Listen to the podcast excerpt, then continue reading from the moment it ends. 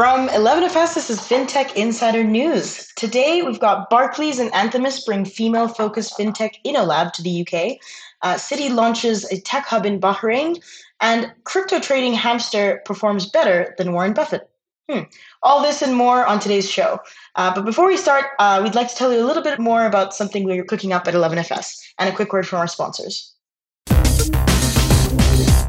The evolution of financial services has opened up a whole new world of possibilities for banks. But to harness those opportunities, they need to break free from traditional constraints.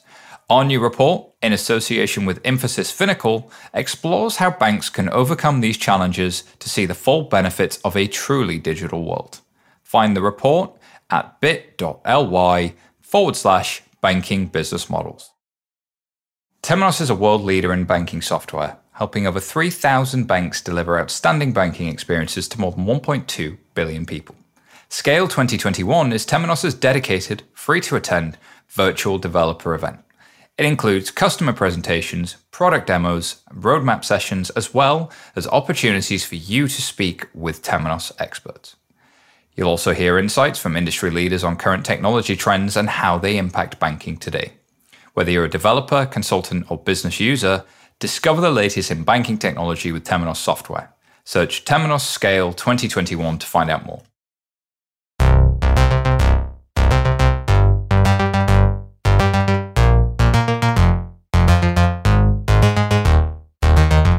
Welcome to episode five sixty-eight of FinTech Insider. My name is Guerra Kiwana, and I'm joined by my lovely colleague and co-host Benjamin Ensor. Uh, Benjamin, how are you doing? I'm really well. We've uh, we've just published a report on uh, developing innovative digital banking business models, so I'm super happy about that. How are you? Really good. It's definitely a good read. I did uh, peruse it earlier today, so congrats on getting that out the door. I know that there's a lot of a lot of you guys make it look like a duck on water, um, just like beautiful swan on water, just floating. But there's lots of kicking going on under the water. So really great job on getting that out. Thank you. Uh, and of course, as always, we are joined by some very special guests.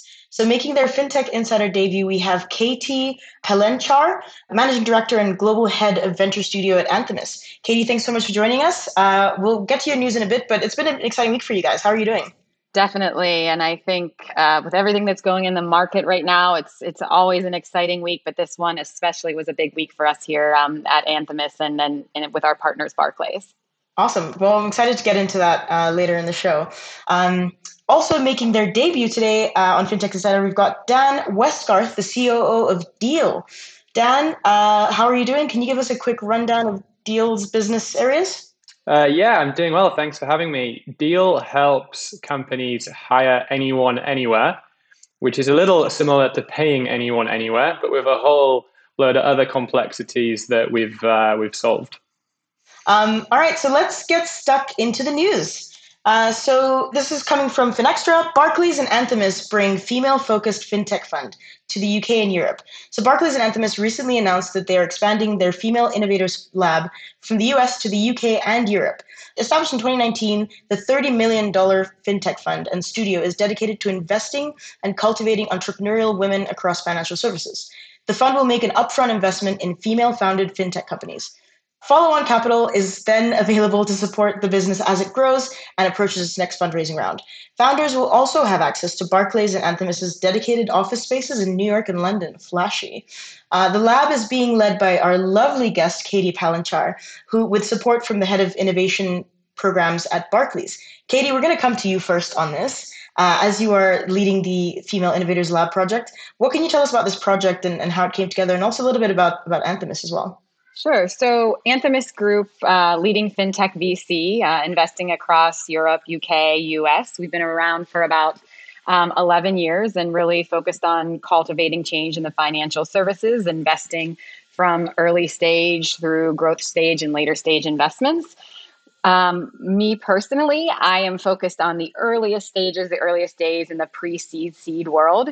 Um, and when I came into Anthemis in twenty nineteen to launch Female Innovators Lab in partnership with Barclays, we were really focused on fund investments and, you know, really kind of looking at the statistics that so many of us know and read in so many articles of this funding gap with female founders. And if you take a look at, you know, the worlds of financial services, technology, V C, the numbers, you know, they're not great. So, you know, we were really trying to figure out how can we be very intentional about driving this capital to female founders, but also, you know, just not about capital, right? What are some of the kind of support, um, you know, services, networks that we can build? Um, we have built at Anthemis Group, you know, in, in years of working with financial institutions and our portfolio companies and advisors and L Ps, you know, how can we leverage that network to support these businesses beyond capital?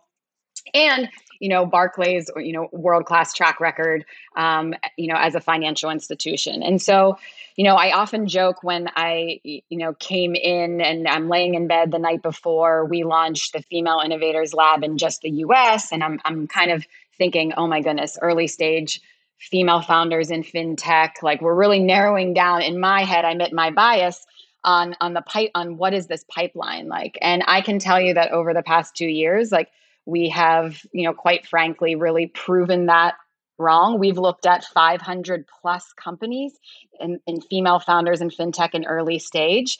And, you know, we've we've made numerous investments. Our companies have gone on to raise later rounds. And these are companies that come in with, you know, a well thought out, you know, business plan, but basically a pitch deck, pre-revenue, pre-product.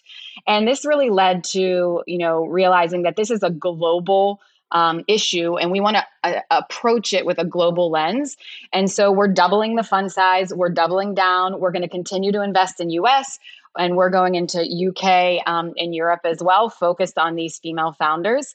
And when we're deploying real dollars, this isn't just a, you know, I, I often joke, it's not just, you know, a small check and A W S credits, right? We are investing real dollars into real rounds, Um, providing support everywhere from product, tech, talent. Um, and I'm very interested in kind of the network effects and, you know, being that source for female founders and their companies to pick up the phone at any time. We need something for this. We need a contact here, et cetera. So as you mentioned, big week. Um, and, and we're super excited to continue to, to, to invest in female founders and, and really approach this from a global lens. Katie, do you only invest in companies with where we're all or both founders are female, or? That's a great question. No. So, you know, we're looking at um, female founders that hold some type of significant equity stake and consider themselves founders or co-founders. And I think we have invested in, you know, female founders that are obviously C E Os, C O Os. We have an amazing female co-founder that was the C T O, um, building an amazing female engineering team. Um, and so, you know, we we see all different makeups of the teams um, as, as it relates to qualifying for female founders. Great question. I appreciate it, Dan. Okay, cool. That's awesome. I, I've I've also I took a quick gander at uh, Anthemis's portfolio. I mean, if you're in fintech, you've you've heard of Anthemis, uh, and really impressive portfolio. But I also noticed you you've uh, you've invested in Backstage Capital, uh, so that's Arlen Hamilton's Um, fund, uh, as well as, you know, Backstage Capital. They they invest in under, they've described them as underestimated founders. Uh, have you guys had any learnings from Backstage?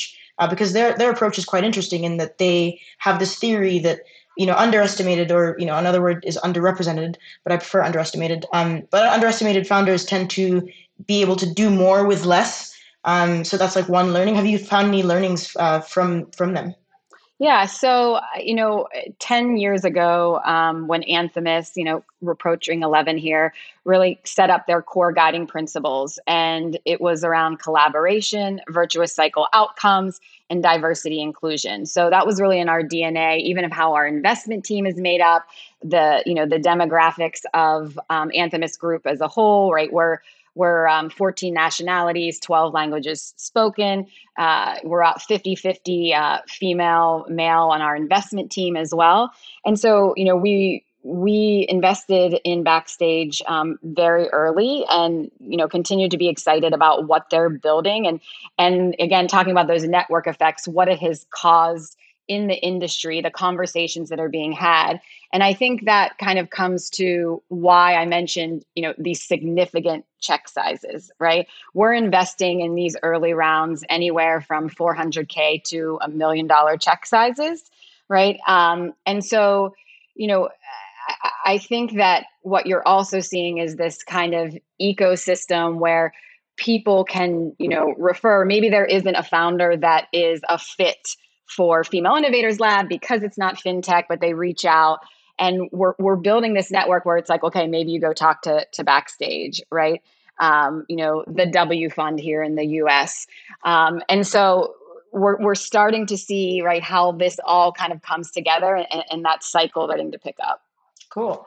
Um, I'm going to come to you, Benjamin. You know the London scene a little bit better. Uh, what what uh, challenges do you think, um, are you excited to see uh, Anthemis and Barclays tackle in, in the city of London, which I think is, personally, I think is the fintech capital of the world? Yeah, I'm loving it because, um, you know, we, we've talked about um, diversity in, in sort of fintechs in general and financial services more widely and so on for, for years, but it's really tough to tackle. So I love what Katie's doing with Anthemis and Barclays of just trying to tackle it head on, because there's so many barriers that that can hold people back and, and stop them from achieving their potential. And some of it is down to lack of networks, um, lack of access to the right people. Some of it is just blinkered thinking, you know, in some of the existing V Cs of just, you know, backing people who look like them, um, or think like them, or talk like them, or went to the schools they did. So I'm I'm loving what Katie's doing, because I think, you know, you need to take um, a, a sort of an active stance to try and change things. My hunch is that this underrepresented founders thing is actually going to f- pay out financially as well, because as, as you kind of implied, Guerra, you know, to get there, the people who've got the determination to overcome those kind of obstacles are probably smarter, harder grafting, and just get more shit done um, because they have to. Um, you know, anybody who's worked with seeing young mothers at work, oh boy, you know, they're so efficient because they have to be. You know, put someone in a corner and you really see what they're up to. So I think these underrepresented people, I think that'll turn out to be a really good investment bet, as well as it being the right thing to do. Yeah, one hundred percent. And I think the other thing, you know, that the what we continue to be excited about is that not only, you know, are the companies that we invested in female founded, but they're also majority underrepresented um, or underestimated, as you said, Guerra, um, female founders as well. And, you know, as Benjamin said, right, you really start to dive into the statistics and, uh, you know, as you look at kind of these returns and diversity of thought and diversity of backgrounds and how they think about hiring. And I think it was, you know, Angela Duckworth that wrote about grit, right? And I, I think Benjamin's point is, is spot on. Um, and, you know, the financial return data will continue to prove itself out. And so, so, so super excited for, for someone to really acknowledge that here today. Um, I just want to go to Dan for a sec. So Dan, you work with Deel, and Deel really is helping people hire from all around the world. Katie, you touched on this pipeline, which I think is a myth. Myth of the pipeline is is remote work and and an international workforce really something that will solve that? Um, I think international work and remote work solved a lot of things. Um, it could be one of them. I think there's some really interesting stories that I can use to kind of paint some context and some color on on the value that we provide. So Deel has a very kind of simple value proposition. We say to companies anywhere, whether they're located in Bahrain or the U S or Germany, you can use the Deel platform to hire teammates anywhere. And of course, we exclude extreme risk countries, anything which is over extension, but we're a fully international business. So a very typical case and a very typical kind of um, transaction that we will see, we'll see a U S company come to us um, who wants to hire, say, a software engineer in Nigeria. And what Deel is doing is it's providing, A, the legal framework to do that. Ordinarily, to hire in a country such as Nigeria, a business would be required to have a legal entity and a relationship with the tax authority, a relationship with various other government bodies, um, and have a presence there. Well, what Deel does is it solves that problem. So we handle all of that stuff. We have the bank, local bank account in Nigeria that can handle the local currency. We have a relationship with the tax authority. We have a relationship with various other government bodies.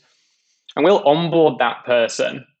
Um, we'll look after all of that local compliance. And that local compliance um, in fintech typically means A M L, K Y C, this kind of stuff. With us, we're looking at labor law compliance in addition to that. So for example, if you're hiring in Egypt, um, an employee has to provide a, a certificate that they have completed mandatory military service. Or if you're hiring in Poland, an employee has to show that they've completed a medical exam. Nigeria is a little bit different. But where I'm going with this is we're helping a U S company um, engage someone in Nigeria to provide services and vice versa. If you really double click on that and kind of zoom into the, the, the life story and the narrative, it becomes incredible. You're giving, we're enabling access for working relationships which were no longer, which were before not possible. And in some cases, it's really cool because that service provider or that teammate is earning a salary which is twenty times above the average for their um, local municipality. And and the Deel products and services like the Deel Advance or the Deel Visa Card or Deel Crypto Payroll is empowering this local economy. It's powering this municipality in, in X country. It's really cool. I think I think that's really awesome, and I think we could we could actually go on and on about international workforces and and even um, you know earlier when I mentioned about about the pipeline um, and you know tapping into larger markets definitely for hours and hours. But let's go on to the next story. Um, so this is from Reuters. Uh, Citi launches a tech hub in Bahrain to develop its digital platforms. So U S investment bank Citi has launched a global technology hub at its offices in Bahrain. Uh, the tech hub is the first of its kind in the region and aims to employ one thousand coders over the next decade. Citi is working in partnership with Tamkeen, a government-funded labor fund, and Bahrain's Economic Development Board, who are also investing. Uh, so new hires will initially work on two of the bank's main platforms, so Citi Velocity and Citi F X Pulse. Uh, and Tamkeen have said that they will subsidize a portion of the salaries to cover training costs um, locally and abroad. So before we go to our panel, uh, we do have a clip from Dalal Bouhiji, uh, the Executive Director of Business Development and Investment uh, Origination at E D B, who told us about their plans for Citi's technology hub and why she believes they chose Bahrain. Now, the hub uh, or the technology hub of Citi in Bahrain is the first of its kind in the region and will serve Citi's global needs with aim of creating one thousand coding jobs over the next years. And the new hires will initially work on two of the bank's main platforms, Citi Velocity and Citi F X Plus. And that just shows you by selecting two of Citi's flagship systems to develop out of here in Bahrain is a huge endorsement of the talent and the caliber of people um, that Citi found in Bahrain. When identifying Bahrain, um, Citi conducted a rigorous technical coding uh, test and interview process. And the results showed that Bahraini talent had the highest pass rate when compared to other hubs around the world. More specifically, if you look at the female talent in Bahrain, the female talent uh, in Bahrain candidates pool was unparalleled, the highest in the world, which will contribute to Citi's global diversity ratios. Citi chose Bahrain for three reasons: quality and diversity of the local workforce, Bahrain's vision and commitment to innovation and the digital economy, and finally, the forward-thinking, attractive regulations. Um, I'm going to come to you, Benjamin, uh, around this. Uh, what does this mean for fintech in, in the MENAS region? So that's the Middle East and North Africa. I think it's a, it's great to see um, big global firms investing. It's great to see um, the development of local talent and the encouragement of local talent. I love what she was saying about female coders because you know there aren't enough girls who code. Um, so it's fantastic to see to see that happening as well, and it's also you know it's logical diversification for Bahrain. Uh, you know, as an economy, you know the economies in the region have you know need to diversify into other industries. Bahrain obviously doesn't have the oil that some of the, some of its neighbours have, um, but I think it's a, it's a very good. Good step. It's also super interesting because, of course, those markets are developing super fast. You know, as, as the, the populations there look for more and more advanced services. So it's it's interesting both from an employee perspective and from what what's out there for customers. Absolutely, I think that um, definitely uh, that region is is booming and growing, and there's a lot of opportunity. But I'm also interested in the Citi piece. Uh, Katie, I'm going to come to you. I don't know if you have any thoughts, but Citi has not the best uh, reputation lately. They recently got fined four hundred million dollars by the Fed for being naughty. How, what do you think this is going to? How is this going to reflect on on their um, reputation? Uh, is this something that you think is a P R move, or are they, do you think do you feel like they're genuinely uh, invested in in Bahrain and in these regions? Yeah, I mean, all great questions and so much to unpack there. I mean, I think the first thing that like when I you know when I hear the story is like.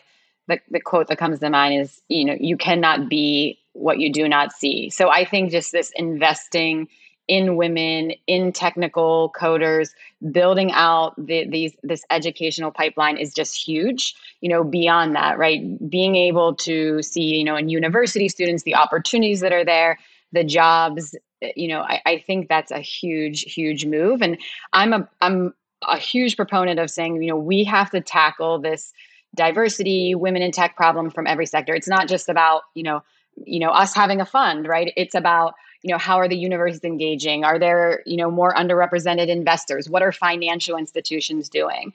And, you know, I, I think it's a great move. I mean, you know, often, you know, when you're in these, in these corporate positions, right, you know, there's times you can't win. It's like, so, you know, could they, you know, sit on their laurels and just say, hey, let's, let's, you know, kind of see what happens here. But I mean, I think making an active move, you know, being on the forefront, I think it's very unique. And I, and I think the research that's conducted is really interesting of how they teed this up, because we're lacking, uh, you know, female research, you know, very much so. You, you look back and it's like, oh, well, when we started tracking these statistics five years ago, right? So they didn't just say, hey, let's move into this, this area. It looks good. I think her mention of this research, the technical tests that were conducted, it is pretty intriguing. And I think it has a lot of room for expansion. That's why I just, I don't feel the box checking hint there, because you can see, you know, how far this can expand. Definitely sounds like, yeah, it was pretty thoughtfully done. If you were, you've, you've opened up a, an innovation hub and, and you've, you know, you've, you've done this work before. If you could give them two pieces of advice, if someone from Citi is listening right now, if you give them two pieces of advice right now, uh, early days of this hub existing, what would it be? Yeah. I mean, I think, the, you know, the first advice is, whatever, you know, traditional practices that you've had in place in other innovation hubs, you know, whether it's in the U S or whatever, you know, it's not a playbook.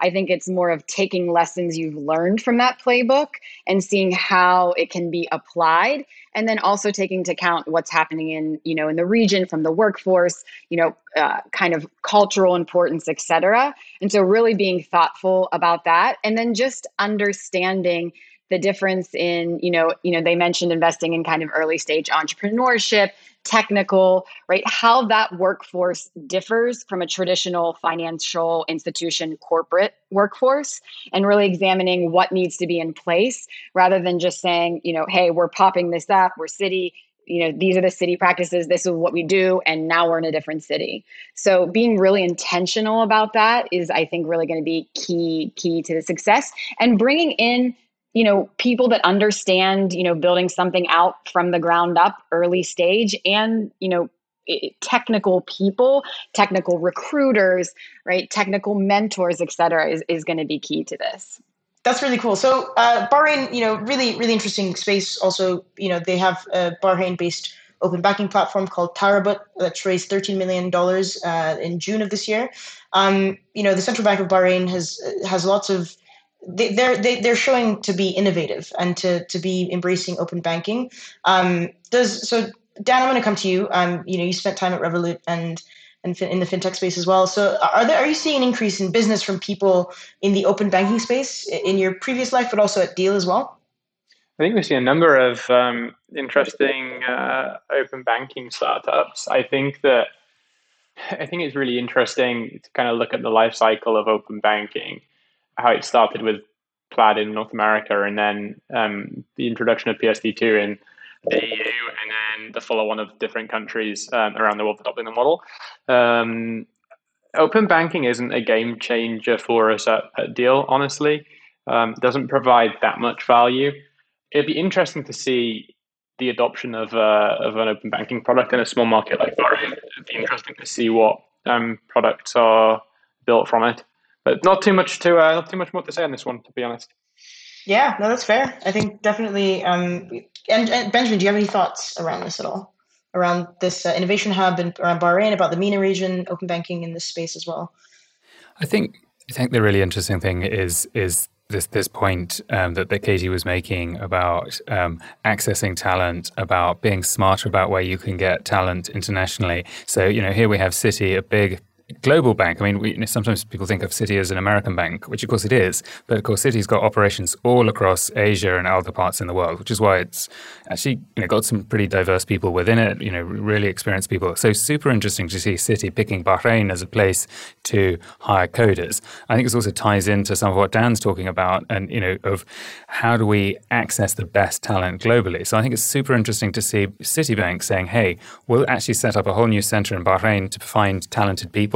It ties in with kind of what Dan is doing at Deel of, hey, here's a new way of, or, or a more efficient, more effective way of finding the best talent anywhere in the world. Because there's a huge talent war going on. You know, we feel it here in London. I'm sure it's going on in New York, San Francisco, Berlin. You know, talented people, you know, they talk about the Great Resignation. Talented people are moving um, if they're not happy where they are. So, you know, here's Citi taking action. Dan at Deel is trying to do the same thing of helping companies find the best people. Yeah, and I just want to add to that of like kind of peeling back the layers too. You know, we often hear of like, we need more product people, we need more tech people, but it's like, we need to start early. We can't just say, okay, we're going to start recruiting, right? Like what's happening to build those foundational skills. And then from there, seeing that other underrepresented groups, women, et cetera, are in these jobs and that these are real opportunities will trickle down into universities, you know, even in our youngest students. And I think that that is where we really need to look further. And so, I mean, I think kudos for for, for going back that far and in building out the pipeline. I'm not, I'm not surprised that Citi's gone to Bahrain. Um, during my time at Revolut, met with a lot of um, economic development boards, and in particular the fintech verticals within. And I must say that the uh, um, Bahrain Economic Development Board was was by far one of the um, one of the best organizations that I'd worked with. Um, so many tools to enable businesses to set up there, um, really kind of lowered the barriers to entry. Um, so it's of no surprise to me.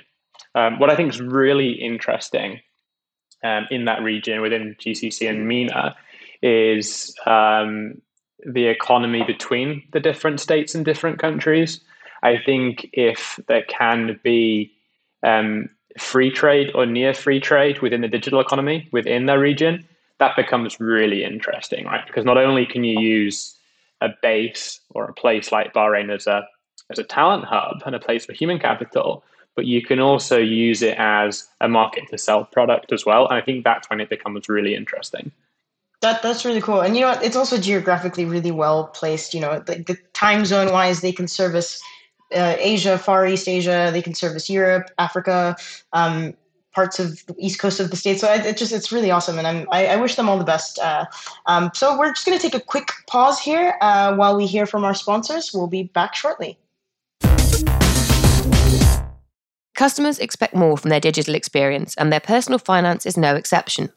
Blueshift empowers fintechs and financial institutions to create secure customer profiles and intentional, relevant experiences for customers. Whether in-app, on-site, in-branch, or anywhere else, Blueshift's Smart Hub C D P helps brands like LendingTree and ClearScore turn data into personalized experiences that increase retention, satisfaction, and revenue. Learn more about Blueshift at blueshift.com forward slash 11FS. There is a better way to hire internationally, and it starts with Deel. Everything from contract creation, record keeping, payments, and full-time employment is all in one place for teams all over the world. Companies anywhere can hire compliantly everywhere thanks to Deel. It's payroll and compliance built for today's worldwide workforce. To learn more, visit Let's Deel forward slash 11FS. That's Let's Deel, D E E L dot com forward slash 11FS and redeem an exclusive offer of three months free when you hire a contractor and twenty percent for your first year when you hire an employee. And we're back. Uh, so Oraan raises three million dollars to increase financial inclusion. So this is from TechCrunch. Uh, Pakistani fintech startup Oraan has raised three million dollars in its latest funding round. Uh, the startup was founded in twenty eighteen by Helena Iqbal and Farwa Tapal. Um, the aim of Oraan is to provide financing solutions to unbanked women in Pakistan. Uh, Oraan is focused first on formalizing ROSCAs, so rotating savings and credit associations, uh, which are an informal financing model in Pakistan where families or groups of people um, in a community contribute to a money pool, uh, which is distributed to a member each month. Uh, so by participating in ROSCAs through Oraan, users can join their committees uh, with people outside of their communities and social networks. Before accepting people into Oraan, the app vets them, and it also manages each Rosca, collecting and dis- dispersing the funds. Founders say they are the first women entrepreneurs in Pakistan's fintech space to raise a seed round, which is really impressive. Uh, they also plan to expand to more financial services, as well as becoming a digital bank. Uh, so fun fact, the word Oraan is Urdu for flight. Uh, so before we get to the panel's thoughts on this, let's first hear from Oraan's co-founder, Farwa Tapal, uh, who spoke to us on how Oraan will use this funding and why Roscas were their first target for disruption. Hi, thank you so much for having Oraan on this platform, on this podcast, FinTech Insider News. Super excited to be here and sharing our story a little bit. So, um, you know, everyone's asking us, what are we going to do with this money now? Um, to be honest, it's all about scaling. We've spent the last three years really, you know, understanding our users, finding product market fit, and building this core product. Um, we're now ready to scale and take it to the next one hundred thousand users as well.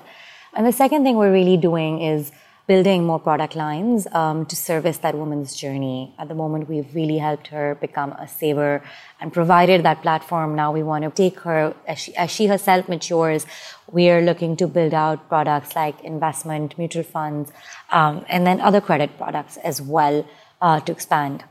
Um, why have we been disrupting Roscas? Um, you know, as we have explored the informal space, um, we found that women mostly manage their money. We realized that forty-one percent of our population actually takes part in something called Roscas or committees. They're very, very comfortable using these because they understand them, they're socially acceptable, they're religiously acceptable, they don't have to explain it to their fathers, their mothers, their mother-in-laws, right? Um, which makes the barrier to entry very low. When we saw all these, when we saw that people are not only using it, they also use it for forced budgeting, right? So it becomes this multiple flexible way that is acceptable in their households to use. So we took this hyperlocal approach to enter into that woman's financial journey and impact her life. From here, she is able to build our trust as well as her trust within her own household, right? For this kind of product, which she needs that write-off eventually as she takes up more and more products with us. So yeah, so that's why Roscas. Thank you. That's awesome. I think Roscas are really interesting, and, and informal financial tools are really interesting in, in the global south. I know that in Kenya, where I'm at right now, um, they have Sakos. In Ghana, they have something called Susus. Um, they, these informal forms of, of banking and managing money have existed forever. And and the work that Oraan is doing to to bring these these tools and, and these these processes into the digital space and formalizing that and allowing people to participate in the economy is, is really exciting. So, um, you know, I think I'm going to come to you, Benjamin, on this. Uh, what do you think is what do you think is the, is the power that uh, digitizing these informal uh, financial tools? What what power does it have, and what, what what's the future of this? I feel you should have gone to Katie first, because I'm sure she's super passionate on this topic. However, um, you know, I, I think there's a lot to be said for taking, you know, traditional models of finance that people recognize and trust, and using digital technologies to make them work better.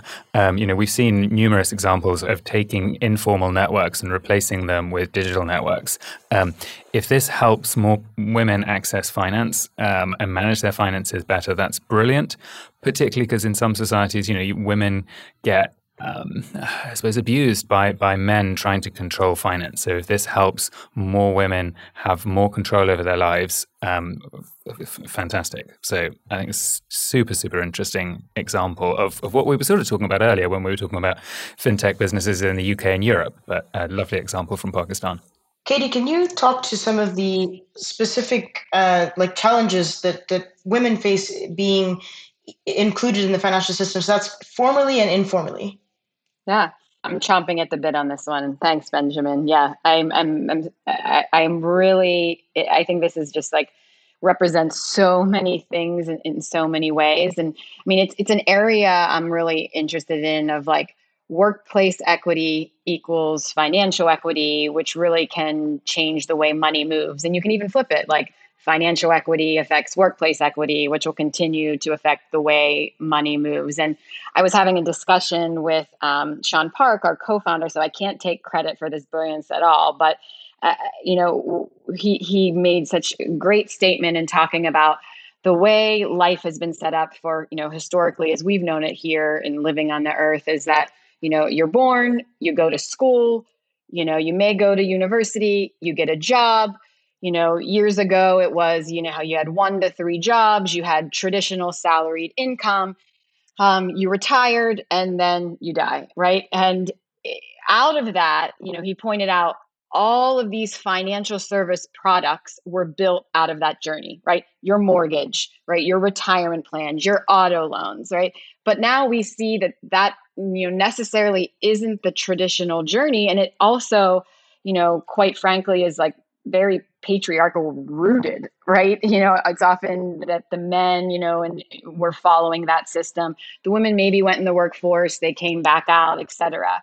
So as we take a look of what financial products as, as, as the workplace, as the future of work changes, are very much critical to women, right? And, and what comes from that, I think this really kind of starts to prove that theory of what financial products can can be created. Um, and I think also just demonstrating, again, you know, this product brings some financial freedom, what it represents, not just from, from, you know, capital and money, but what Benjamin said of like who you are as independence and having access to that wealth and the opportunity is, is really a, a huge uh, societal shift. And yeah, I mean, like I said, chomping at the bit on this one. Definitely. I'm I'm really passionate also about this. And, and you know, I, I've I've done a lot of, I've, I've had lots of discussions and research around, you know, power-based violence um, and in, in, in romantic relationships and, and intimate intimate partner violence and all that. And a lot of that is actually, a lot of the most harmful ways that, that women are are uh, abused is, is financially. And that's one way that uh, Farwa uh, Tapal touched on um, about, you know, allowing women to really be empowered and be included in the economy as well. Uh, but I have a bit of a controversial question for the group. When it comes to the Global South, uh, there's all this talk about like formalizing and bringing into the, into the digital space uh, things that have existed for hundreds of years. So informal uh, setups like this. Is digitization the solution, or is it deeper than that? Like, so for example, like Katie touching on like women leading and, and having more diversity at the top. So is this a solution, do you think?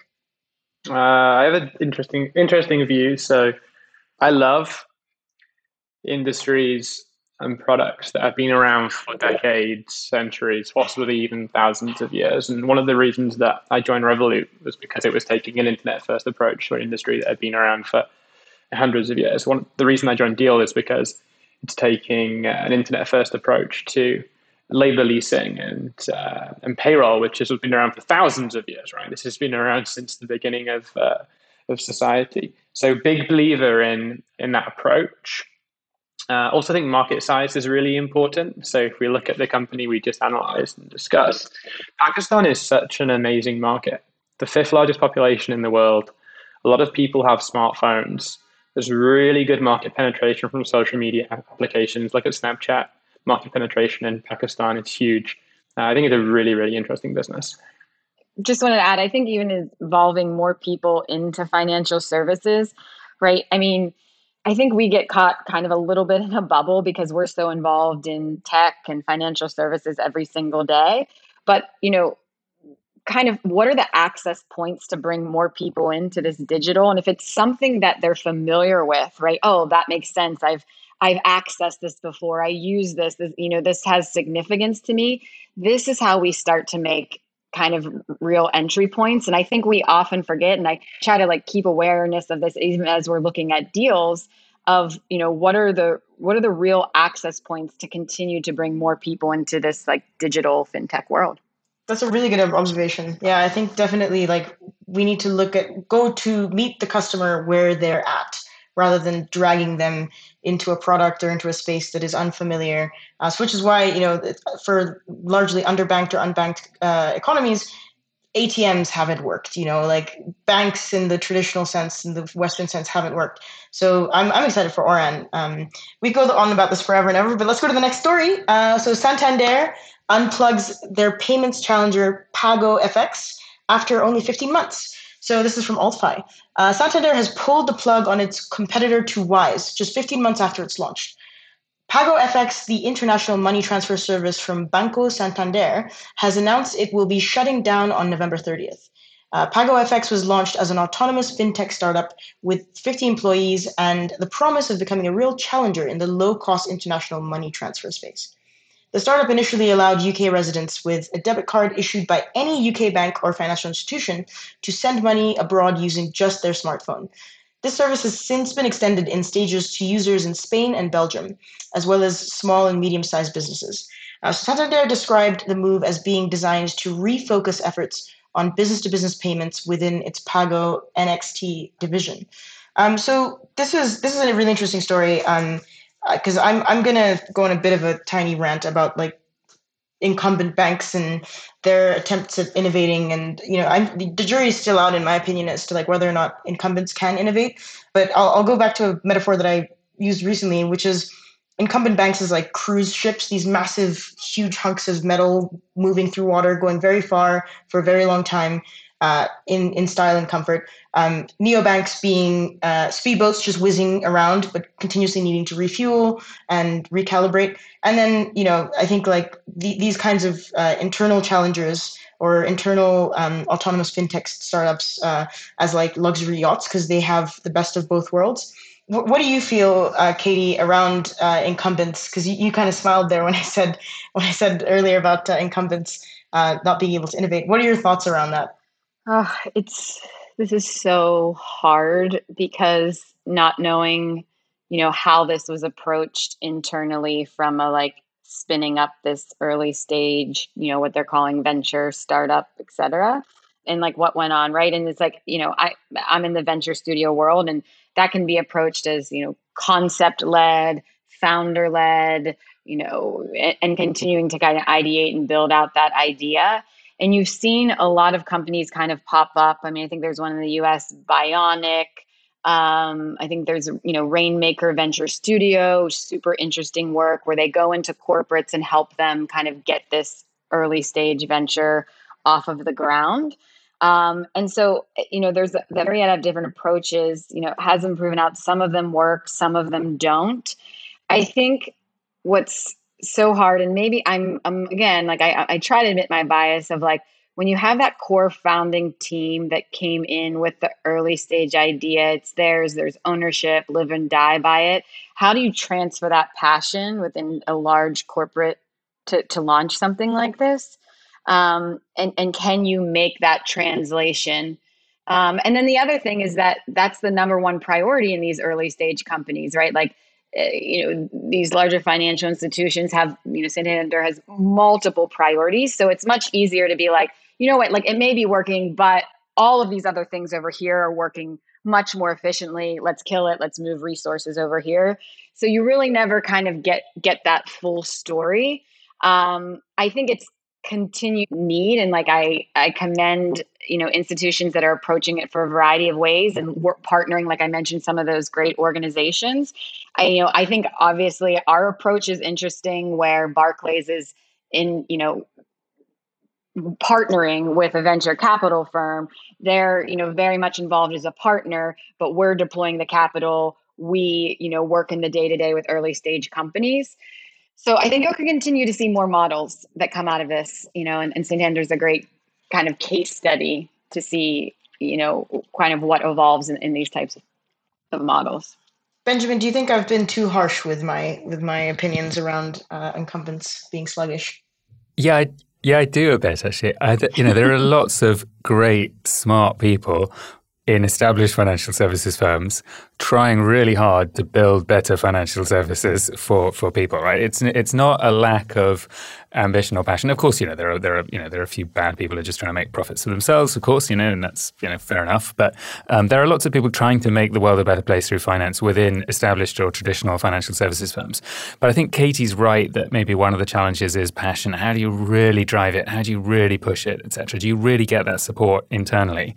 Personally, I think this PagoFX one is a bit of a head scratcher because it's not obvious what they did wrong. You know, you look at the app, it's it was a decent app, but it just got no traction. I mean, th- frankly, it's probably better known among listeners of this podcast and, you know, fintech followers than in, in the general public. And it just, I think they were probably just too late. They launched, what, six, seven, eight years after TransferWise, and that was just too late because, you know, Santander did quite a lot right here. It just, the timing wasn't there. And maybe to Katie's point, maybe maybe the passion wasn't there. But, you know, Anna Botin, the, the executive chair of, of um, Santander, nice example of having a female chair for once at a large bank, you know, she was backing this. She was pushing this. Um, so were they just too late? I don't know. I don't know. There's many reasons that ideas like this don't do so well. But I think one of the problems is, yeah, you're right. They, they were a little late. Like uh, international money transfer is a race to the bottom right now. Like, it's the people who can afford to have the lowest prices and who can afford to uh, onboard the, the largest number of customers to justify those prices really do well. Uh, and Dan, you spent time at, at Revolut, who are an international like fintech like darling uh, for for doing that. What do you think traditional banks are missing also from from coming into this space, uh, or at least Santander was missing from coming to the space a little bit later? Um, you know, I, I actually disagree with. Um, It being a race to the bottom on rates. I think that um, what the early movers did, which were Revolut, TransferWise, and possibly a couple of other firms, is they cut rates significantly. They won a large amount of customers, and I think that they've now realized, and customers have now realized, that it's not always about getting the cheapest service. It's about getting the best quality service. And I'd say that in most cases, sending money overseas is quite a sensitive transaction. I think of the times when I send money overseas, I might send money to my sister in the U K from the U S, or I might send money to pay for um, an overseas property.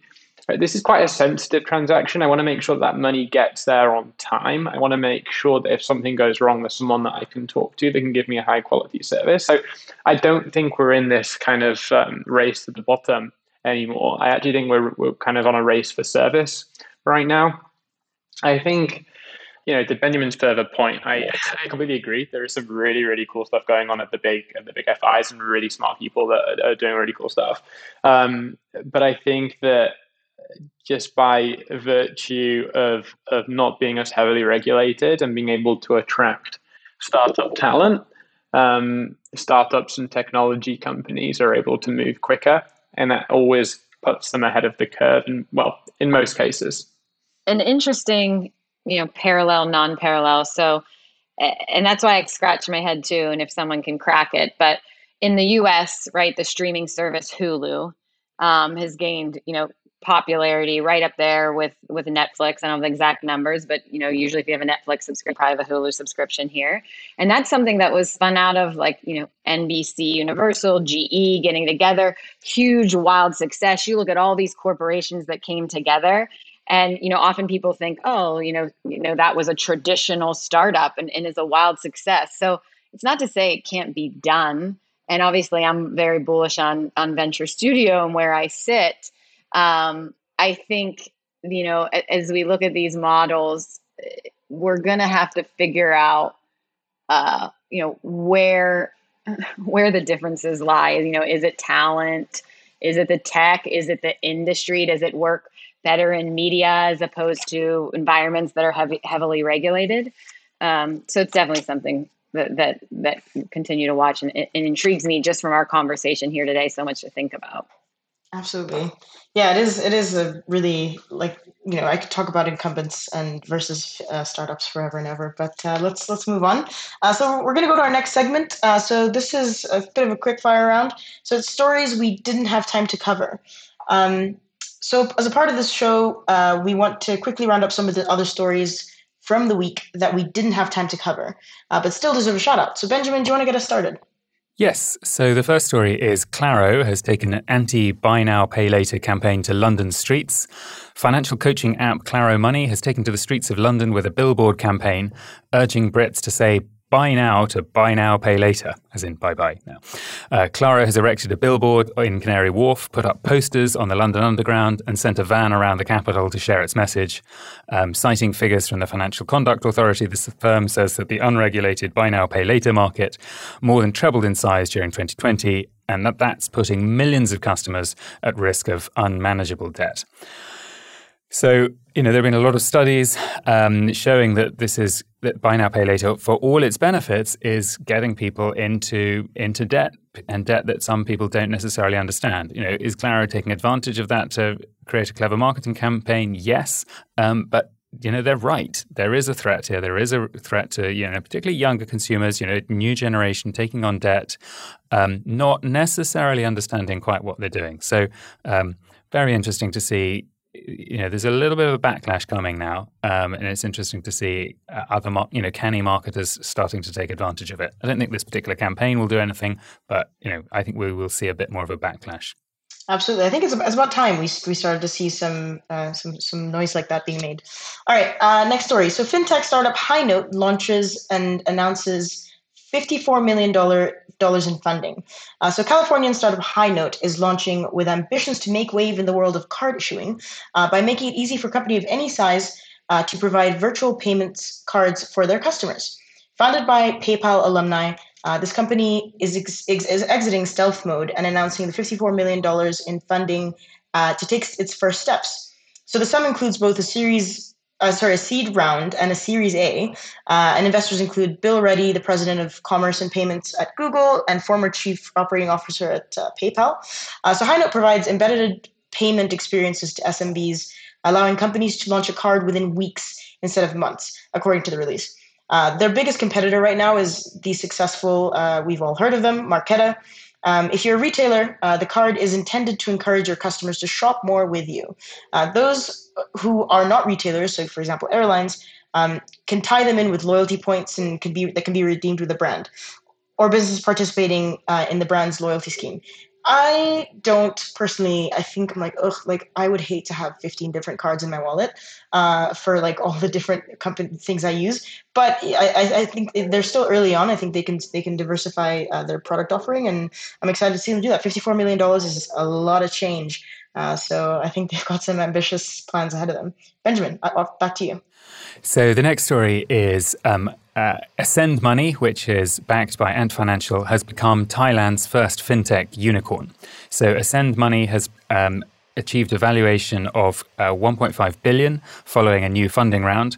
The startup has raised an additional one hundred fifty million dollars in its latest financing round and has been backed by big investors, including Ant Financial Group and Bow Wave Capital Management. Uh, the company will use the fresh capital to improve its mobile payments app, True Money Wallet, as well as, as expand digital financial services across Southeast Asia. So Ascend already offers online payment services ranging from mobile top-ups to bill payments and peer-to-peer transfers under its True Money brand that serves consumers. And Thailand is on the cusp of mass adoption of mobile wallets, and Ascend's True Money is already the most popular app for that, with a fifty-three percent market share in the country.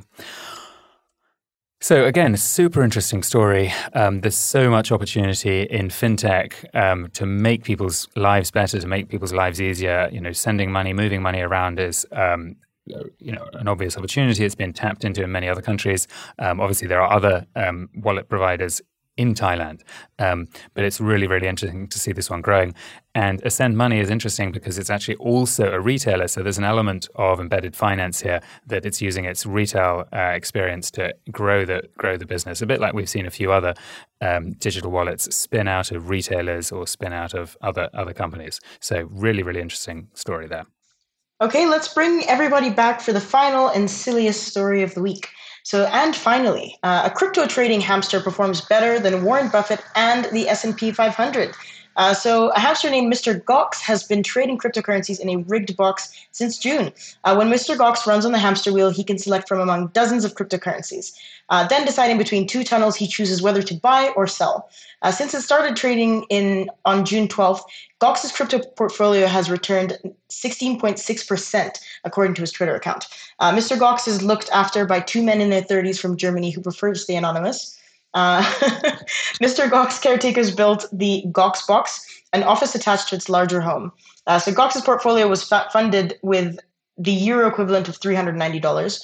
Um, and as of September twelfth, Mister Gox was performing better than Bitcoin, the NASDAQ one hundred, uh, and Warren Buffett's Berkshire Hathaway, as well as the S and P five hundred.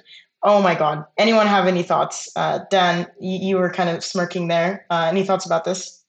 I don't think I really have a view on it. I just hope the hamster is kept well and enjoying its life.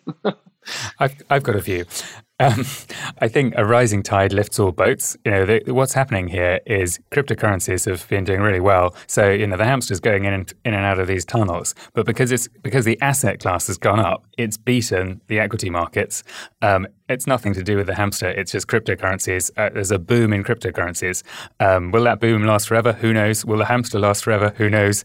Um, it's fun, um, but it doesn't really prove very much, I don't think. There, there was a meme going around this week on Instagram. So when I saw this story, I started laughing hysterically. And it said, I feel like everyone who has ever had a hamster has had some kind of traumatic experience with it.